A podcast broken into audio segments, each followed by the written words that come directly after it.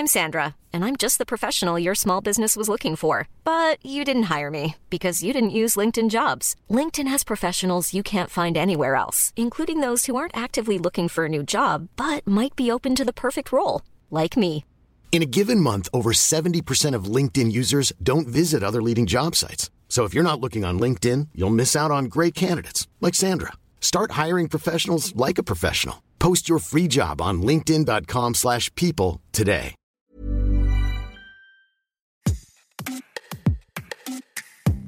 Bonjour, vous écoutez Minute Papillon, je suis Anne-Laëtitia Béraud et aujourd'hui on va parler de consentement. Donner son consentement, c'est donner son autorisation pour que quelqu'un fasse quelque chose vis-à-vis de soi. C'est un moyen de faire respecter sa dignité, d'exercer ses droits fondamentaux. On donne son consentement dans plein de situations. Par exemple, être pris en photo, signer un contrat, s'engager pour quelque chose lors d'une opération. Juridiquement, il n'est valable que s'il est libre et éclairé. Il faut avoir toutes les informations nécessaires et un temps de réflexion suffisant pour pouvoir donner son accord sans avoir été influencé. On va parler de consentement dans le cadre d'une relation sexuelle, c'est-à-dire accepter en toute conscience de concrétiser un acte sexuel qui nous fait envie. On parle de consentement avec Béatrice Noiset et Emma Sarret du collectif Brio d'Ados. Ce collectif a publié Mon dico d'ados, 150 mots, témoignages et mini-guides pour traverser l'adolescence avec brio, illustré par Pernelle Marchand aux éditions Les Insolentes.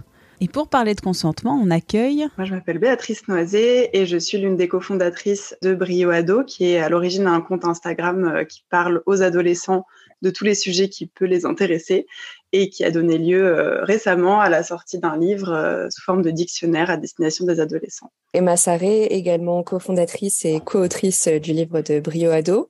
Pas grand-chose à rajouter à la description de Béatrice, si ce n'est qu'on s'est rencontrés quand on était nous-mêmes adolescentes. C'est quoi le consentement sexuel ? Le consentement sexuel, donc dans le cadre d'une pratique sexuelle, l'idée c'est de s'assurer toujours que la personne avec qui on pratique ce rapport sexuel est consentant ou consentante, c'est-à-dire qu'il est sûr à 100% de vouloir participer à ce qui est en train de se passer et être sûr que soi-même on l'est aussi, évidemment. Et donc que le consentement n'a pas été forcé, qu'on n'a pas imposé quelque chose qui ne conviendrait pas à l'autre, et surtout qu'il peut évoluer au cours du rapport sexuel et qu'à tout moment, on peut décider que finalement, ce qui est en train de se passer ne nous convient plus, et donc retirer le consentement qu'on avait donné au départ. Le consentement ne peut s'obtenir par la force, la manipulation, le chantage, la menace. Tu m'as donné des photos de toi nue, des nudes, on va en parler dans un prochain épisode, Et donc nous allons avoir un rapport sexuel, c'est non. Exactement. On peut avoir l'air excité, mais en fait, c'est pas, ça ne veut pas dire qu'on est consentant. Non, pas du tout. Le consentement, en fait, c'est en tout cas en matière de sexualité, c'est pas sujet à interprétation. Il faut poser les questions, s'assurer du consentement pour savoir si c'est OK. Par ailleurs, le corps et les réactions qu'on peut avoir peuvent être physiques, c'est-à-dire qu'on peut... Un pénis peut rentrer en érection sans que la personne consente à un rapport sexuel. On peut mouiller sans qu'on veuille forcément un rapport pénétrant. Et ça, c'est très important de faire la distinction entre mon corps réagit de telle manière et moi, en tant que personne, je suis d'accord pour ce qui se passe ou non. Il faut parler. L'inodimoconsens, c'est un terme juridique avant tout. Ça s'applique dans certaines situations juridiques, mais ça ne s'applique absolument pas à un rapport sexuel parce que justement, l'important dans le cadre d'un rapport sexuel, c'est de parler et pas que pour donner son consentement d'ailleurs. C'est normal avec un partenaire de parler pour s'assurer qu'on a envie des mêmes choses, qu'on est sur la même longueur d'onde, pour pouvoir explorer même des nouvelles choses. Donc voilà, une relation sexuelle saine, elle est basée sur une communication saine et donc parler, c'est très important. Et évidemment, si la personne n'a rien dit, ça ne veut pas dire qu'elle est d'accord. Donc on peut parler, mais si on ne sait pas trop ce qu'on veut, comment on fait ? Il faut réfléchir par rapport à soi. Est-ce qu'on est OK avec ce qui se passe ? Est-ce qu'on ne l'est pas ? Il y a presque une dimension introspective au consentement pour s'assurer soi-même qu'on s'écoute et qu'on est d'accord avec ce qu'on fait, qu'on est partant pour cette relation sexuelle qui va peut-être se passer. Si on doute, on peut tout à fait dire à l'autre, écoute, je suis pas sûre à 100%, donc je préfère ne pas faire ça ou ne pas y aller. Pour résumer, on peut changer d'avis en cours de route. Tout à fait, tout à fait. Ça, c'est quelque chose qui est On peut changer d'avis en cours de route, on peut changer d'avis même si la veille on avait couché avec quelqu'un, bah, le lendemain on n'aura pas forcément envie, on peut lui dire. Et on peut dire oui parce qu'on pense sur le moment que quelque chose nous plaît et se rendre compte en cours de route que ça ne nous plaît pas et donc retirer son consentement à ce moment-là. Parce qu'en effet on n'est pas toujours sûr de ce qu'on a envie de faire au départ. Dans le cadre d'une relation intime, on peut être d'accord pour être touché ou pour être pénétré sur certains endroits du corps, mais pas partout.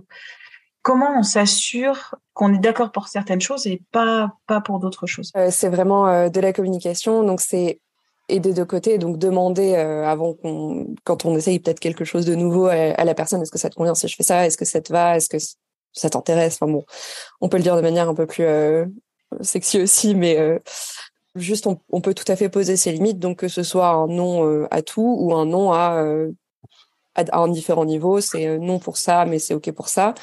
Et c'est une des formes du consentement, c'est voilà, poser ses limites où qu'elles soient.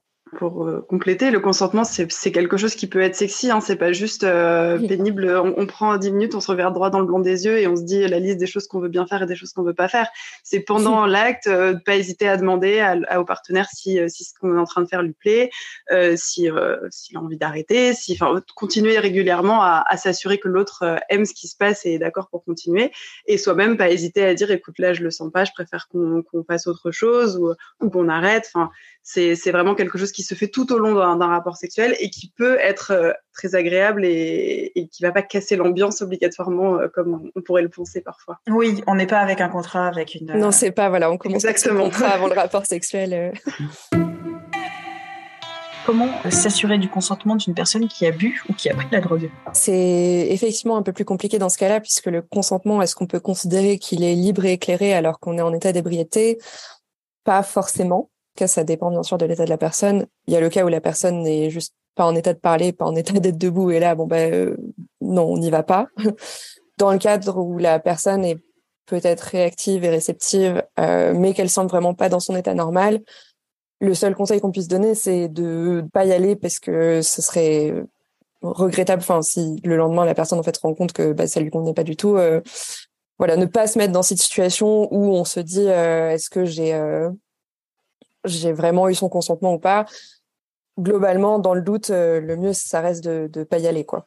L'alcool, la drogue, ça modifie tellement ce qu'on peut penser sur le moment que c'est pas une sage décision. C'est pas grave, on peut dire à la personne écoute, là, je pense que c'est pas le moment parce que t'es pas normal, donc on va dormir et on en rediscutera demain, tout simplement. Alcool ou drogue, les effets aussi sont différents, suivant les personnes, suivant les morphologies, suivant la génétique aussi. On n'est pas dans le même état d'ébriété selon la personne qu'elle a, donc bon, enfin... La personne la plus en état d'ébriété est sans doute la moins à même donner son consentement, mais effectivement, c'est une responsabilité un petit peu partagée par rapport à ça, je pense.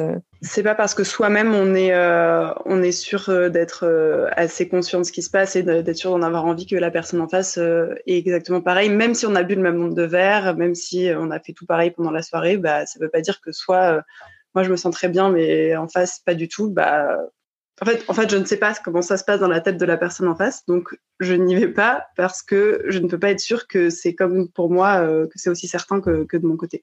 Dans les situations les pires, il y a la loi des peines encourues quand il n'y a pas de consentement. Donc pour agression sexuelle, mineur de moins de 15 ans, c'est 10 ans de prison et 150 000 € d'amende.